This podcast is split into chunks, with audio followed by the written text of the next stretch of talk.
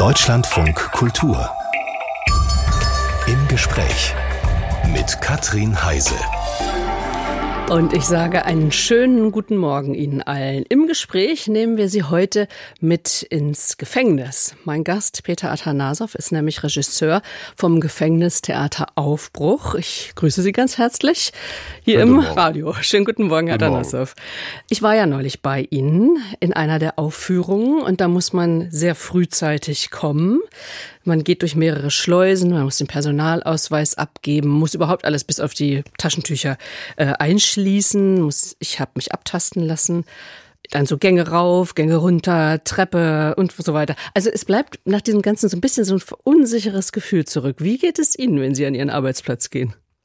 Nun, ich arbeite seit 20 Jahren in den Strafvollzugsanstalten und da ist natürlich eine gewisse Routine dabei. Ja. Können Sie sich noch ans erste Mal erinnern? Ja, komischerweise überfiel mich einmal eine Müdigkeit. Mhm. Immer bevor ich vor diesem Tor stand und da rein musste und ja auch wollte, überfiel mich immer eine ungeheure Schläfrigkeit. Aber ich kenne das auch aus der Zeit als Schauspieler, dass man so 20 Minuten vor dem Auftritt auch immer müde wurde. Das ist wahrscheinlich so eine Umkehrung aus der Aufregung heraus, ja. Mhm. Nochmal diese richtige ähm, Versenkung und dann irgendwie dann da sein zu können. Ja, weil das natürlich, man, man begibt sich ja in einen Druckraum sage ich mal, ja. Und dieser, das, da hat man natürlich immer, okay, man muss, man, wir müssen ja auch diese ganze, das ganze Prozedere über uns ergehen lassen. Wir werden auch kontrolliert, Ausweise, was dürfen wir mit reinnehmen, was haben, hat man was vergessen in seinem Rucksack, was man nicht mit reinnehmen darf. Also auch das, das setzt einen ja auch unter Druck. Mhm. Ist ja so.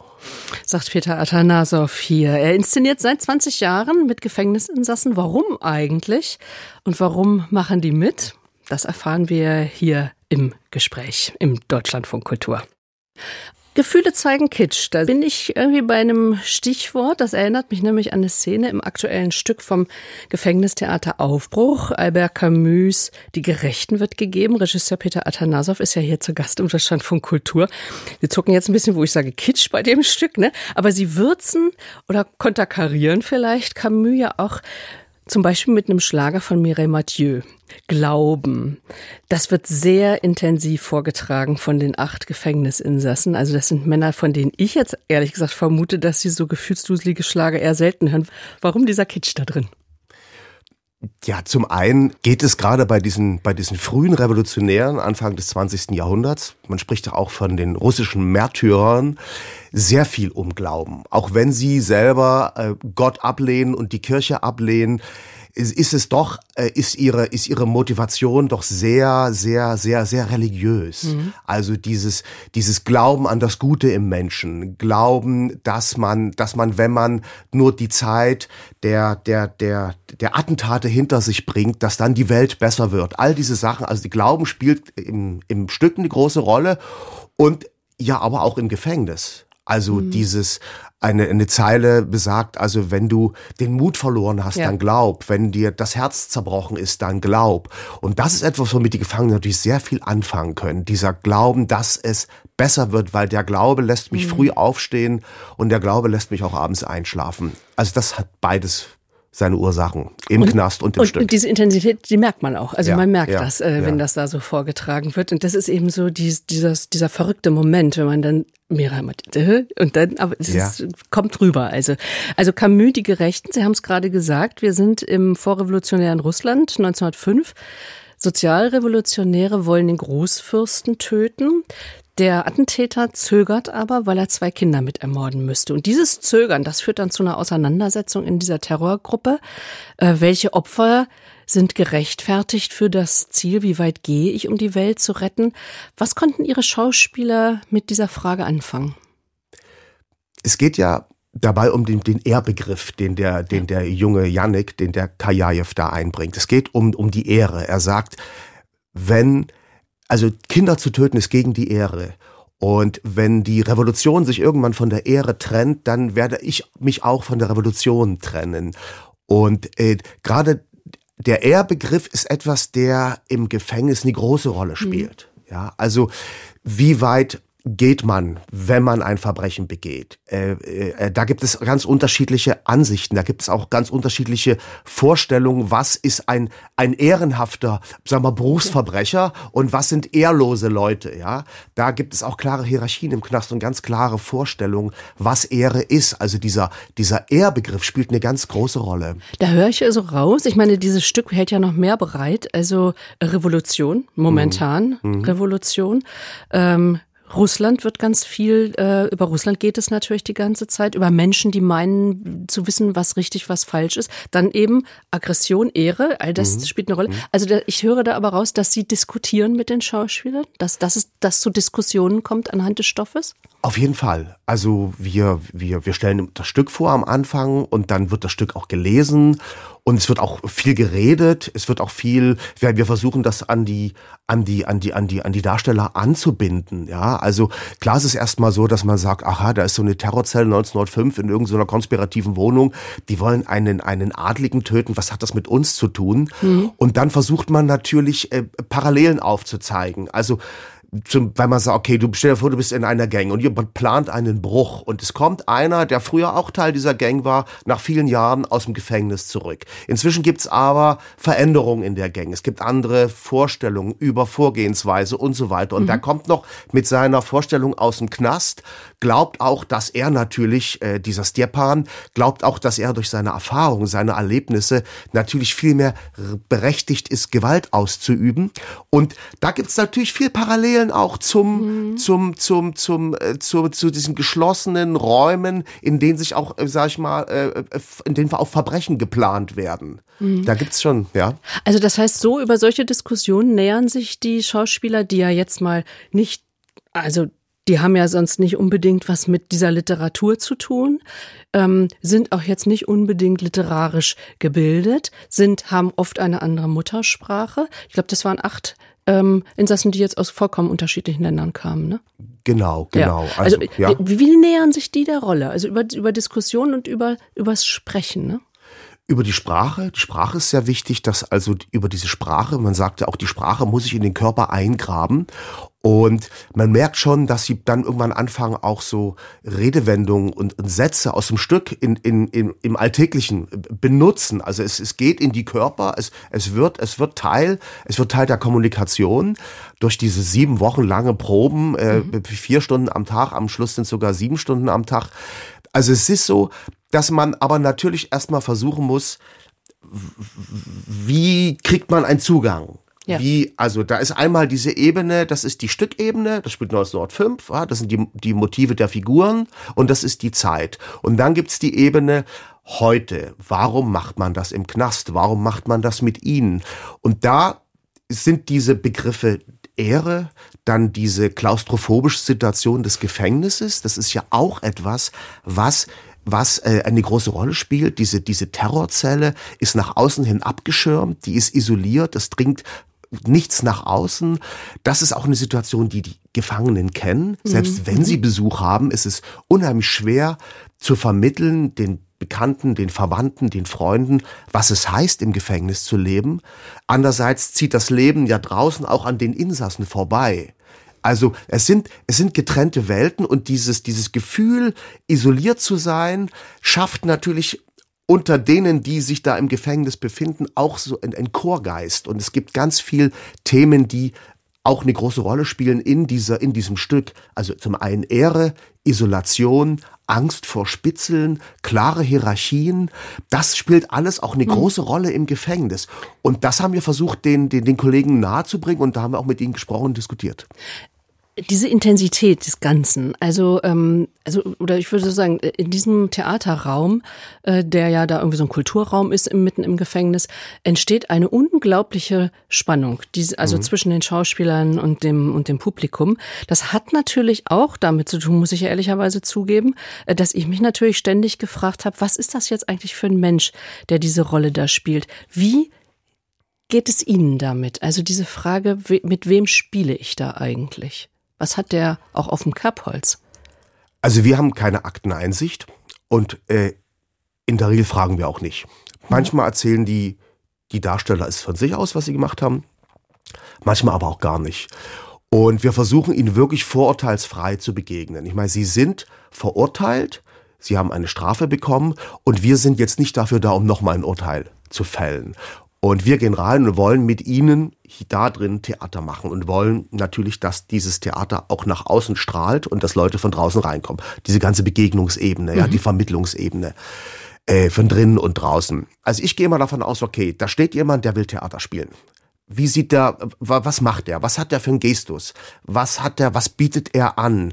Äh, hat er schon Vorerfahrung? Ist er selbstbewusst? Ist er noch schüchtern? Und ich versuche sehr handwerklich erstmal zu gucken, was gibt es da an Potenzial und dann auch ein gewisses eben weiterhin Handwerk auch zu vermitteln, aber erstmal zu gucken, was ist da und und man lernt ja Menschen über die Arbeit kennen. Arbeit löst auch Stress aus und in Stresssituationen zeigen sich Menschen oft.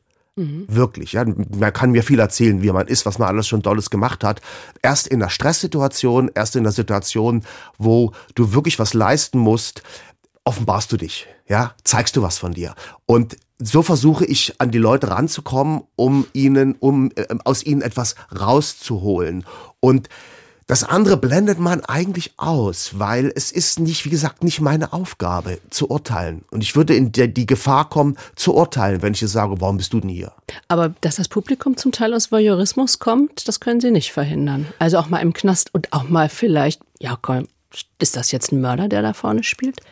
Fragt man sich ja. Ja, und das ist natürlich auch, äh, ist das kann man kann man nicht verhindern. Und im besten Fall vergessen es die Leute. Im besten Fall sitzen sie irgendwann dann nach zehn Minuten drin und sind im Stück und vergessen es. Und ich habe eine Kollegin war drin, die sagte, die wirkten da immer so zornig auf der Bühne. Und dann hinterher nach dem Applaus standen die da wie so wie Jungs. Und sie war total überrascht, dass dieses, dass die, das Theater sie so verändert hat. Das Gefängnistheater Aufbruch, das gibt es seit 25 Jahren. Peter Atanasow ist seit 20 Jahren dabei Regisseur oder führt dabei Regie. Herr Atanasow, wer sucht eigentlich die Schauspieler aus? Wer meldet sich da und wer sucht sie aus? Es ist so, wenn wir ein neues Stück planen, dann wir ist erstmal so also, die also Crew Aufbruch, um genau, Aufbruch, Aufbruch herum. Aufbruch. Okay. Da gehen wir immer zu dritt, zu viert. Also das, das, das Außenteam ist ja groß, bis zu zehn Leute. Also da ist ja alles dabei, was man im Theater braucht. Von Kostümen, Praktikum, äh, Praktikanten, Techniker und so weiter, Bühnenbild. Also ein kleiner Teil geht dann immer rein, meistens Regieassistentin, Regisseur, Produktionsleiterin. Und wir gehen dann nach dem wir die freundliche Genehmigung der Anstalt erhalten haben, gehen wir dann durch die Häuser. Also muss ich das so vorstellen, dass ähm, in den Gefängnissen gibt es verschiedene Etagen und zu gewissen Zeiten sind die auch aufgeschlossen. Da können sich die Gefangenen frei bewegen in diesem Haus oder auf, dem, auf, dem, auf den Hof gehen und dort Sport machen und so weiter. Und dann sind die Etagen sind lange Flure, von denen die einzelnen mhm. Zellen abgehen. Und da gehen wir durch und machen Werbung. Also wir gehen da wie die Zeugen Jehovas durch und sagen, wollt ihr nicht Theater machen? Und da sagen die, Theater haben wir genug hier. So, das ist meistens die Ansage. Und dann verwickeln wir einige, die Interesse mhm. haben, in Gespräche und die kommen auch alle raus und gucken, sind neugierig, was wollen die denn hier, was machen die denn hier, was sind das für Leute? Und wenn wir sie überzeugt haben, dann können sie einen sogenannten Vormelder schreiben. So, da müssen Sie angeben, dass Sie an diesem Theaterprojekt teilnehmen wollen. Dieser Vormelder geht dann zum Sozialdienst. Das sind also alles die Leute, die keine Uniform haben, Therapeuten, Sozialarbeiter, Gruppenleiter. Und die entscheiden dann, ob die zugelassen werden. Mhm. Und wenn die entschieden haben, dass sie zugelassen werden. Was spielt werden, denn da eine Rolle? Also ja offenbar das, nicht Strafmaß oder so? Nee, es spielt eigentlich so das Verhalten im mhm. Knast? Wie ist der gerade? Ist mhm. der gerade in einer schwierigen Therapiephase oder hat der mhm. gerade eine Ausbildung? Äh, kann der passt passt das Auch jetzt mit der ne? Zeit mhm. zeitlich? Ist er ist er sehr auffällig? Und dann, wenn sie entschieden haben, dass sie zu uns kommen, dann machen wir so eine Art Schnupperkurs. Also drei Tage können die sich dann die Arbeit angucken. Wir stellen unsere Arbeit vor und danach müssen sie sich entscheiden, ob sie dabei bleiben wollen. Und dabei bleiben ist ja ein äh, wichtiges Stichwort. Sie haben vorhin gesagt, sieben Wochen. Ja. Äh, sieben Wochen neben dem Job, den Sie im, im Knast ja, ja haben. Also ja. ich weiß, ich, man hat danach äh, als Publikum nämlich das, äh, die Gelegenheit, auch ins Gespräch zu kommen. Mhm. Und da hat mir einer erzählt, er ist in der Gärtnerei. Der andere ist nicht Restaurant, in der Kantine, genau, Tischlerei. Also die haben genau. ihren normalen Job und dann haben sie vier Stunden Proben und am Ende, glaube ich, da äh, ist dann eine richtig intensive Probe. Also dabei bleiben. Genau. Äh, Es bleiben aber nicht immer alle dabei. Nee, es bleiben nicht alle dabei. Das ist, mhm. dass selbst die sich erstmal entschieden haben dafür, weil es ist natürlich anstrengend, weil es geht natürlich von der Freizeit ab. Das ist natürlich ja. dann auch, es hat ja auch was Sozialtherapeutisches, oder? Also so, so Disziplin und so weiter. Ist das äh, damit ja, auch mitgedacht? De deswegen wird es natürlich auch von den, von, von der Anstalt gern gesehen, mhm. von den Gruppenleitern, weil sie natürlich dort einfach auch einfach sozusagen Sozialkompetenz entwickeln müssen oder wenn sie die haben, weiter ausbauen. Also die werden nach der Hälfte des Arbeitstages werden die freigestellt, bekommen aber den vollen Lohn. Das ist so ein kleiner Anreiz, das mhm. ist das Entgegenkommen der Justiz. Die müssen also nach dem Mittagessen, haben die noch ein bisschen Pause, wo sie ihre Telefonate machen können, ihre Verwandten anrufen können, Anwälte telefonieren und dann kommen die zu uns. Und dann müssen die einfach noch bis, bis, in, bis in den Abend hinein ja. was leisten. Und das halten dann doch nicht alle durch, weil es ist da dann die Kochgruppe, die dabei flöten geht, der Bodybuilding-Raum, in dem man nicht mehr rein kann, die, die Fußballgruppe, wo man ja, nicht mehr abends hingehen ist ja kann. Schluss, ne? Ganz ähm, genau. Abends ist ja irgendwann genau. alles wieder eingeschlossen, genau, oder zugeschlossen. Ja. Ähm, also was mir unvergesslich ist, ist vor allem äh, der Stepan ist ultra aggressiv auf der Bühne. Es ist unfassbar. Ja. Also dieses aggressive, das aus jeder Pore strahlt, dass man kriegt richtig Beklemmung. Und beim Schlussapplaus verbeugt sich dieser Mann und hat ein unglaubliche Strahlen auf dem Gesicht. Und ist ein wirklich, wie Sie es auch eben von äh, jemandem beschrieben haben, ein anderer, anderer Mensch eigentlich. Das hat mich total, ja, geflasht, finde ich. Ich habe dann ja später mit denen gesprochen. Also da ist auch ein wahnsinniger Stolz, das durchgeführt zu haben, das durchgehalten zu haben und ein Zuwachs von Selbstbewusstsein, oder? Ja, weil natürlich hinter einem Wochen von, von intensiver Arbeit liegen und man hat das ge geschafft. Es ist ja auch, es gibt ja auch jede Menge Konflikte in der Arbeit, ja. Es gibt ja ganz unterschiedliche, mhm. sag ich mal, äh, Leistungsbereitschaften. Auch wenn jemand sagt, ich ziehe das jetzt hier durch, ist er vielleicht doch nicht so leistungsbereit wie jemand anderes. Und die, die mehr leisten, müssen die anderen mitschleppen. Also wie in jedem Gesangsverein, wie in jedem mhm. Ruderclub gibt es ja unterschiedliche Vorstellungen und die müssen dann immer irgendwie zusammenkommen. Und es gibt natürlich auch Konflikte untereinander. Es wird natürlich dann auch mal. Äh, Sie haben auch mir gesagt, ja? Sie haben auch gesagt, dass Sie nicht gegen die Gefängnishierarchie besetzen. Was hm. meinen Sie damit? Ich meine damit, wenn jemand im Gefängnis oder in dieser Gruppe jetzt eine, eine hohe hierarchische Stellung einnimmt, dann sollte man ihm auch eine entsprechend große Rolle geben, weil jemand, der hierarchisch weiter unten steht, würde den Druck gar nicht aushalten, hm. den er dann automatisch bekommt. Wie kriegen Sie denn das mit? Na, das merkt man relativ hm. schnell in den in der ersten Woche. Also, Wie ist denn überhaupt ja. so der Ton zwischen Ihnen? Es gibt auch Frauen, also das waren jetzt nur Männer, die da mhm. gespielt haben. Sie sind aber auch im Jugendgefängnis schon gewesen. Sie waren auch, Sie haben auch schon mit Frauen, mit Gefangenen, äh, weiblichen Gefangenen? Nur draußen habe ich schon mit Frauen, also Frauen, die gelockert waren. Es gibt auch ein Außenprojekt einmal im Jahr ja. in der genau. Jungfernheide. Ja. Aber es gibt auf jeden Fall Frauen äh, von der Außengruppe, die mit reinkommen und als äh, also mitarbeiten. Wie ist denn eigentlich der Ton da zwischen Ihnen und denen, weil Sie gerade auch sagen, es kommt durchaus auch zu Konflikten? Also uns gegenüber sind sie ausnehmend freundlich und höflich. Also das muss man wirklich sagen. Also da gab es noch nie irgendwelche Vorfälle. Natürlich in gewissen Stresssituationen, hinter der Bühne, gerade im Jugendknast. Die Jungs sind ja noch ein bisschen rammeldösiger, ja. Da gibt's natürlich dann auch mal, wenn die Kostümbildnerin dann irgendwie noch möchte, dass er der Hut den Hut aufsetzt, aber findet den Hut eben scheiße, da wird eben auch mal diskutiert oder so.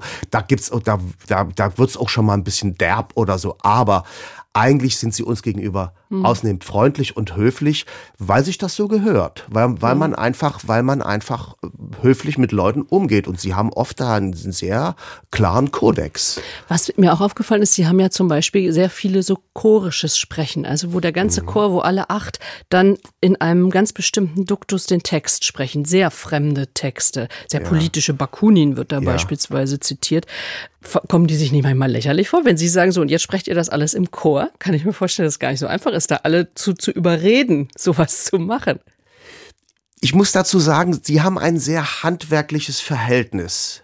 Also, und Sie sagen, okay, du bist der, der weiß, wie es funktioniert okay, ich verstehe zwar diesen Text jetzt nicht so richtig, aber wenn du mir den strukturierst, wenn du mir den rhythmisierst, dann mache ich das jetzt einfach mhm. mal. Und über das Machen kommt dann irgendwann auch Verständnis. Und gerade im Chor, das ist ja so, das, das ist, hat ja was sehr, was sehr, das schließt ja die Gruppe zusammen. Weil im Chor, egal, da übrigens, egal welche Hierarchie ich in der Gruppe habe, egal wie groß meine Rolle ist, äh, ist ja auch eine Ware, ja. Text wird zur Ware, ja. Ich habe so und so viel Text, meine Rolle ist größer und so weiter. Im Chor kann ich niemandem was vormachen. Im Chor, es müssen alle gleich atmen. Du kriegst auch, der sonst immer den Dicken macht, wenn der den Text nicht kann, dann kriegst du das mit. Mhm. Und das ist, und da, da sind sie, dann schaffe ich, dann schaffen wir mit dem Chor, abgesehen von, von dem ästhetischen Mittel, schaffen wir eine Gleichheit. Und das finden die Kollegen sehr gut, dass sie es immer wieder Punkte geht, gibt, wo sie gleich sind, wo sie gleich behandelt werden, das Gleiche leisten müssen. Das Theater Aufbruch, Gefängnistheater, Regisseur Peter Atanasoff hier zu Gast im Deutschlandfunk Kultur. Und es gibt natürlich unglaublich viele Stücke, die da jetzt in den 20, 25 Jahren schon über die Bühnen gegangen sind. Und wer sich da mal so ein bisschen rein vertiefen will, dem empfehle ich doch sehr das äh, sehr eindrucksvolle Porträtbuch Aufbruch mit ganz tollen Fotos und ganz tollen Texten. Regisseur Peter Atanasow hat uns jetzt sehr viel erzählt über Theaterinszenierungen im Gefängnis, in Berliner Gefängnissen, wie zum Beispiel momentan Plötzensee oder sind aber auch in Tegel, van Heide auch Außenaufführungen. Jetzt wollen wir mal Ihren Weg dahin so ein bisschen ergründen. Sie sind 1958 geboren, in Dresden 68. aufgewachsen. 68, 68, natürlich. Steht hier auch. Steht 68, auch. ja. Jetzt habe ich sie okay. zehn Jahre älter gemacht, wollte ich nicht. Also. Nicht schlimm, ist nicht schlimm. 68 geboren, in Dresden aufgewachsen. Wie würden Sie Ihre Familie beschreiben? Oh, meine Familie, also aus, aus in mütterlicherseits gab es durchaus diesen, diese, diese Schauspielader, ja, also ich komme ja aus Berlin, bevor sie ausgebombt wurden, äh, lebte die Familie meiner Mutter in Berlin und war waren auch äh, Sängerinnen dabei und äh, Konzertpianisten also, und so weiter. Da, aus der Ecke kam ah, das, ja. Mhm. Mein Vater kam aus Bulgarien und kam aus so einer sehr großbäuerlichen Familie, die dann nach dem Krieg enteignet wurde und er ist dann irgendwann in den 50er Jahren äh, nach Deutschland gekommen. Und es natürlich gab es immer Konflikte, weil es war natürlich auch äh, da gab es einerseits die diese deutsche Seite, die natürlich auch durchaus eine anderen eine andere Vorstellung von von Mann-Frau-Beziehungen hatte als mein Vater, der aus einer sehr patriarchalen, mhm. hierarchischen Familie kam und eher so dieses diese diese eher sagen wir so auch natürlich hierarchisch. Also meine Großmutter durfte zum Beispiel ihr uneheliches Kind nicht mit in die Ehe bringen in den, in den 20ern. Also da gab es natürlich auch patriarchale Vorstellungen, aber natürlich war das, war das Rollenbild der Frau in Berlin der, der 30er, 40er Jahre noch, noch mal ein anderes als äh, auf, auf dem Balkan. Ja. Haben sich diese ähm, Friktionen so ein bisschen, haben die sich durchgezogen bis in ihre Kindheit, Jugend? War das ja, spürbar? also ja? Mein, mein Vater ja. hatte immer ganz klare Vorstellungen, wie sich meine Mutter in der Öffentlichkeit an seiner Seite zu verhalten hat und äh, mhm. auch was sie zu Hause zu tun hat und zu lassen hat. Und meine Mutter hat sich natürlich nie, nie die Butter vom Brot nehmen lassen. Ich verstehe sowieso nicht, warum die zusammengeblieben sind. Also da flogen die Fetzen. Das, äh, aber irgendwie, sie blieben zusammen. Ich weiß nicht warum. Mhm. Aber dass ich in die Schauspielecke gegangen bin, das kam durch meine Mutter. Ja. Das, das hat die unterstützt. Mutter, ja. DDR ähm, äh, zugewandt oder nicht zugewandt? Wie, wie war das in Ihrer Familie? Doch, wurde diskutiert über Politik? Ja, wurde viel diskutiert, aber es war klar äh, für meine Eltern, die, die DDR, der Sozialismus ist das bessere System. Hm. Das war klar, da gab es keine Diskussion, obwohl man viel auszusetzen, viel zu kritisieren hatte, aber es ist das bessere System. Das war immer, also insofern bin ich da relativ äh, systemkonform groß geworden. Also Sie haben sich auch nicht dagegen gewehrt, also jetzt als Jugendlicher da irgendwie ordentlich. Mein Bruder eher, der kam übers Gymnasium dann schon auch mit so oppositionellen Kreisen zusammen. Mhm. Bei mir fing das eigentlich erst in der Militärzeit an, dass ich da anfing, dass es da so ein bisschen bröckelte, dass man, das kann nicht sein, wie man auch im Militärdienst behandelt wurde, so, das kann nicht sein. Zum Militär sind Sie so gegangen, weil Sie mussten oder weil auch weil musste, Sie wollten? Genau, genau. Ihr Vater war ja auch beim Militär. Mein Vater war auch also, Hauptmann. Also, aber das genau. war jetzt nicht so ihm nacheifern wollen oder so? Nee, das nicht. Der hat, der hat sogar, ich wollte sogar zwischendurch als 14-Jähriger wollte ich sogar Berufssoldat, wollte ich Panzerfahrer werden und da hat er, hat er mir ausgeredet. Mhm. Weil er gewusst hat, äh, das ist nichts für seinen Sohn weil mhm. er mich da gut kannte. Und hat er mir, hat er auch geschafft, mir das, mir das auszureden. Aber wir mussten ja alle zum Wehrdienst. Also gerade wenn man studieren wollte. Und ich hatte den Studienplatz ja bekommen. Theater nämlich, also äh, Schauspiel. Schauspielstudienplatz in, in, in der HFF Potsdam-Babelsberg. Und da musste ich vorher zum, zum Militär. Nachdem ich die Genehmigung bekommen habe, zu studieren, mhm bin ich dann zum Wehrkreiskommando und habe gesagt, ja, ihr müsst mich jetzt ziehen, weil ich will 1990 anfangen zu studieren. Und das haben sie dann gemacht. Ja, und dann weiß man eins ganz genau, äh, dass sie 88, 89 genau. in der NVA waren. Ja, wir wie waren. Haben sie, wie haben Sie das empfunden? Es war Gerade schon, es war schon Umbruch. stressig, weil natürlich äh, die erste Staffel war schon draußen.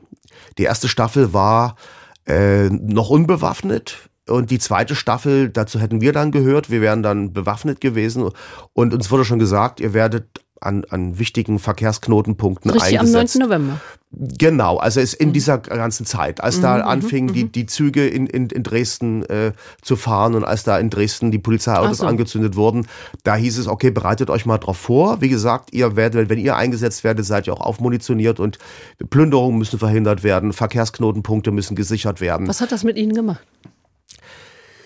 Na, erstmal hat man gedacht, okay, ist das jetzt, ist das jetzt Armageddon? Ist das jetzt das, worauf wir letztlich der Kampf zwischen Gut und Böse? Darauf wurde man ja irgendwo vorbereitet. Ja, in der vormilitärischen Ausbildung bei den Pionieren in der FDJ. Es kommt die große Auseinandersetzung zwischen Gut und Böse. Ist es jetzt, ist das jetzt das große, ich meine, wie alt war ich? Äh, 21. Ist das jetzt das große Abenteuer? Wirst du jetzt Zeuge eines, eines, eines, eines weltgeschichtlichen Umbruchs oder einer, einer, einer Konfrontation im weltgeschichtlichen Ausmaß? Und das hat, und natürlich hatte man aber auch Angst, ist klar. Auf eigene Leute, jetzt müssen wir auf eigene Leute schießen.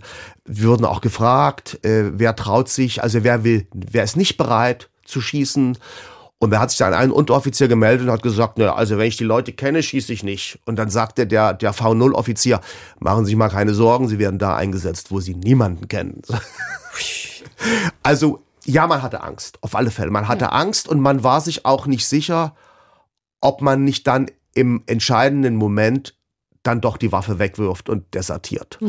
Das war, also das spielte alles eine Rolle. Mhm. Ja. Das war alles sehr viel im Kopf. ja. Ja, unheimlich viel im Kopf, ja. Ja, so, ja. dann sind Sie äh, ja so nicht eingesetzt worden. ja. Die Wende nach Ja. der, Sie konnten dann eben Ihr Schauspielstudium aufnehmen. Ist ja eine komplett andere Welt, ne? Mhm. Ja, also das ja. ist, finde ich, einen unglaublichen Bruch, oder? war auch erstmal schwer, weil man war schon auch äh, da, also ich war da schon auch ein bisschen auch ein Außenseiter, weil, ja, wie gesagt, die, die Lehre als Zimmermann und dann ein bisschen Arbeitertheater gemacht, aber sonst nicht so viel Vorkenntnisse gehabt. Ach so. Hatte auch einen Vorteil, aber man merkte schon, man musste sich auch da seinen Platz erkämpfen als Prolet, der da jetzt plötzlich an so eine doch recht elitäre äh, Schauspiel, Kunstschule, Medienschule kam.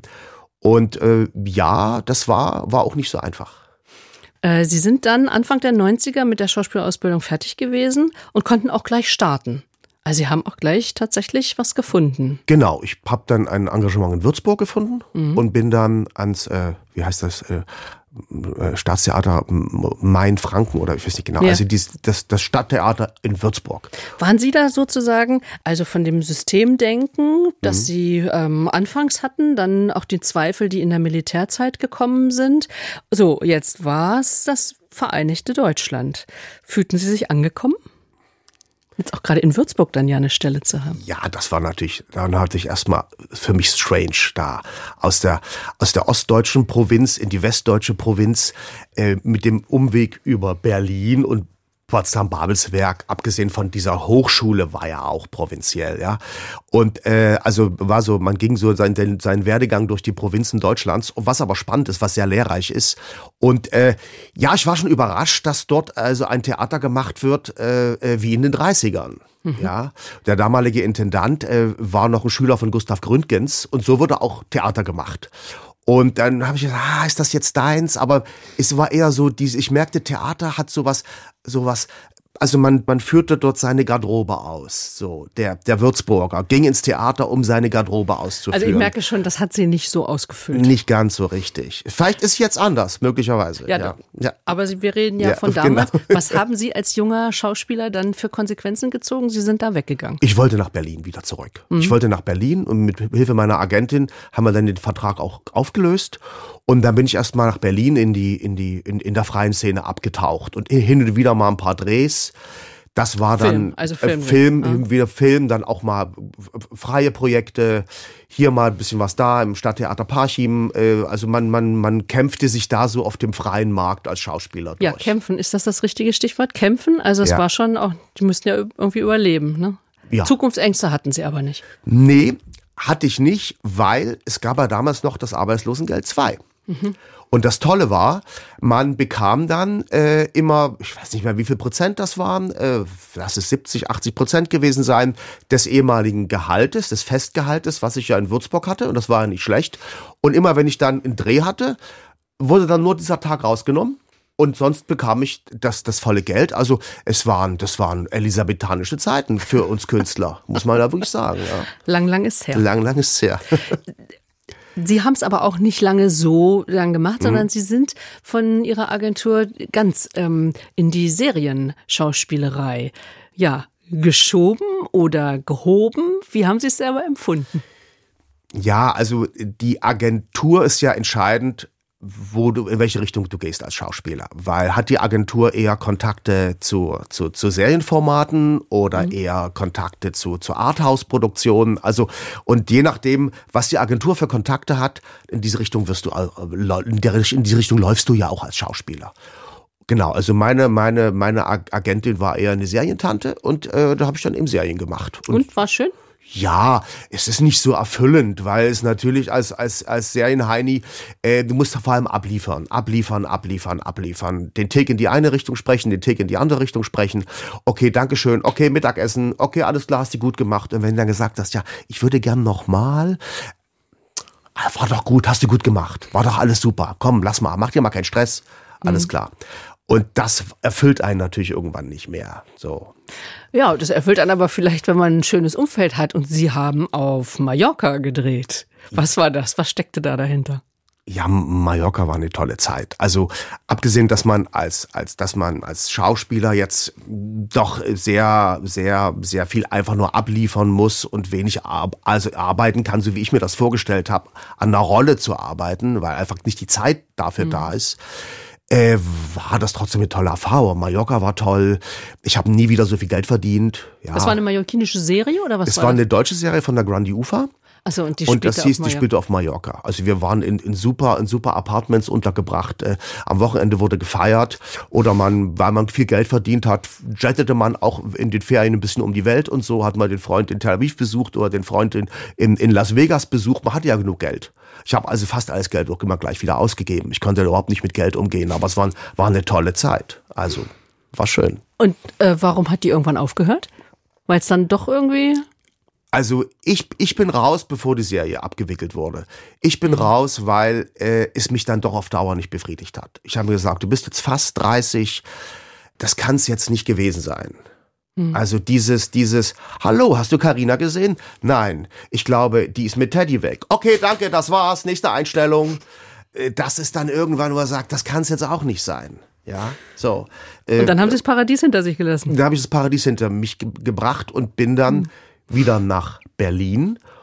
Und das dauerte gar nicht lange, da hatte meine Agentin einen Vorschlag für mich. Mhm. Nämlich, sie kannte eine, eine Künstlerin, die in dem Gefängnis Theaterprojekt Aufbruch arbeitete. Hm. Und sie sagte, ja, Herr Atanassow, Sie wollen sich doch immer noch ausprobieren. Haben Sie nicht mal Lust, da mit den Leuten von Aufbruch was zu machen? Die suchen Schauspieler für ein Projekt, was außerhalb des Gefängnisses spielt, aber mit ehemaligen oder mit gelockerten Insassen. Und das, das hat mich interessiert. Da wollte ich, da wollte ich mitmachen. Das ist ja wieder ein unglaublicher Bruch. Wir hatten das jetzt schon öfter, ne? So ja, dieses ja. von der, von dem einen Extrem, sage ich jetzt mal, in so ein anderes. Ja. Ich meine, das ist nun eine komplett andere Arbeitsumgebung. Schildern Sie mal so die ersten Eindrücke, als Sie das erste Mal so. Also die Arbeit, die Arbeit draußen war gar nicht so anders. Mhm, okay. Ja, die kam zwar da immer aus dem Gefängnis und haben dann draußen mitgemacht und das war aber gar nicht so, so besonders auffällig. So, sie waren halt Teil des Ensembles und der damalige Regisseur hat die auch gar nicht so groß besetzt. Und dann haben wir aber mal eine Probe im Knast besucht, weil Aufbruch machte damals zu einem Thema, nämlich der Glado-Bande, sowohl ein Außenprojekt, also außerhalb des Gefängnisses mit Schauspielern und Gelockerten. Und dann gab es einen zweiten Teil, der spielte nur im Gefängnis. Mhm. Und da haben wir mal, mal die Proben besucht. Und da hatte ich das Gefühl, hier hast du was zu verhandeln. Ah, ja. Das ist ein Ort, der hat mich auch wieder sehr an meine, an meine Militärzeit erinnert, an, mhm. an, an die Kaserne. Mhm. Und dieser, dieser Machismo der Männer, dieses, dieses, dieser Umgang miteinander, aber auch diese, diese, diese, sag ich mal, diese direkte Art mit, mit Texten umzugehen, das hat mich fasziniert. Da dachte ich, da will ich was machen. Da will ich unbedingt was machen. Und ich habe mal da mal meine jetzige Frau kennengelernt, die Sibylle Arndt, die Produktionsleiterin, und habe gesagt, äh, du Sibylle, also wenn es mal die Möglichkeit gibt, dann, dann, dann würde ich ja gern was machen. Und der, einer der, der Gründer von Aufbruch, der Holger Sörbe, der, unser, unser, unser Geschäftsführer und Bühnenbildner, dessen Kompagnon, der Roland Bruce, war gerade auf dem Absprung. Der wollte Ach, weg. dann Der- ergab sich quasi- Da ergab sich, da bin ich Mhm. reingerutscht. Und da habe ich viel Unterstützung von den beiden bekommen. Und da konnte ich die erste Sache machen. So, jetzt haben Sie uns ja eben kurz vorgespielt, wie Sie Rollen, was für Rollen Sie gespielt hatten, so als letztes, also auch was für ein Ton Sie da vielleicht gewohnt waren, außen bei den Drehs. Jetzt stelle ich mir vor, dass der Ton im Gefängnis, da zu inszenieren, eine komplette Veränderung. Sie sagten schon, erinnerte mich auch so ein bisschen an meine Militärzeit. Also, ähm, das war schon ein ganz schöner Sprung ins kalte Wasser. Ja. Und was mich aber immer wieder überrascht hat, ist, wenn die Kollegen da drin einen Text von Schiller lesen oder Mhm. von Goethe oder Brecht oder Coltès, dann ist es oft wie das Erlernen einer neuen Sprache. Und äh, was dann dabei entsteht, auch dieses, dieses völlige Fehlen von äh, Ausschmückung und Betonungsversuchen, macht den Text nochmal so zugänglich, dass ich sag, das ist, das ist genial. Diese Texte muss man hier machen mit Leuten, die eben keine Vorbildung haben. Denn das muss ich mal dazu sagen. Also Sie machen jetzt nicht irgendwie leichte Kost, sondern genau Ja. die Texte, die Sie eben gesagt haben. Letzte Frage. Wie hat Sie das Gefängnis verändert? Die Arbeit im Gefängnis. Was nehmen Sie mit raus?